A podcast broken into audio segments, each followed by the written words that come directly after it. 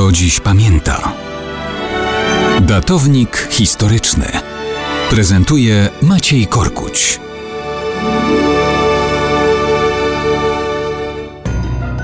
Mało kto dziś pamięta, że mamy właśnie dzisiaj święto niepodległości Republiki Fidżi. Nie jest trudno się domyślić, że stosunki polsko-fidżańskie w historii ani we współczesności nie należały do nazbyt intensywnych. Fidżi to położony w oceanii kraj złożony z 322 wysp i połowy tysiąca mniejszych wysepek powulkanicznych. Pierwszym Europejczykiem, który dotarł na Fidżi, był holenderski żeglarz i kupiec Abel Tasman w XVII wieku. Skądinąd ten sam, który odkrył też Tasmanię i Nową Zelandię. Ale Fidżi to nie były wyspy bezludne. Mieszkała tam i mieszka do dzisiaj ludność melanezyjska Fidżanie, którzy wiele setek lat temu dotarli tam z południowo-wschodniej Azji.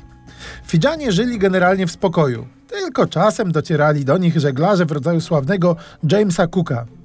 Dopiero w drugiej połowie XIX wieku Imperium Brytyjskie narzuciło im swoją władzę. Brytyjczycy też zmienili strukturę narodowościową wysp. Do pracy na kolonialnych plantacjach sprowadzali bowiem Hindusów, którzy dzisiaj stanowią niemal połowę ludności. No i jak to bywa, nie zawsze Fidżanie z Hindusami żyli dobrze. Po tym jak Fidżi uzyskało niepodległość w 1970 roku, dwukrotnie dochodziło do zamachów stanu z konfliktami etnicznymi w tle. W 1990 roku wprowadzono konstytucję, która zagwarantowała Fidżanom na stałe 37 mandatów w 70-osobowym parlamencie. Wielu Hindusów wówczas wyjechało, a rodowici Fidżanie w sposób jednoznaczny ponownie stali się większością we własnym kraju. Mimo tego dochodziło jeszcze do zmian w konstytucji, do obejmowania władzy przez Hindusów i do ich obalania.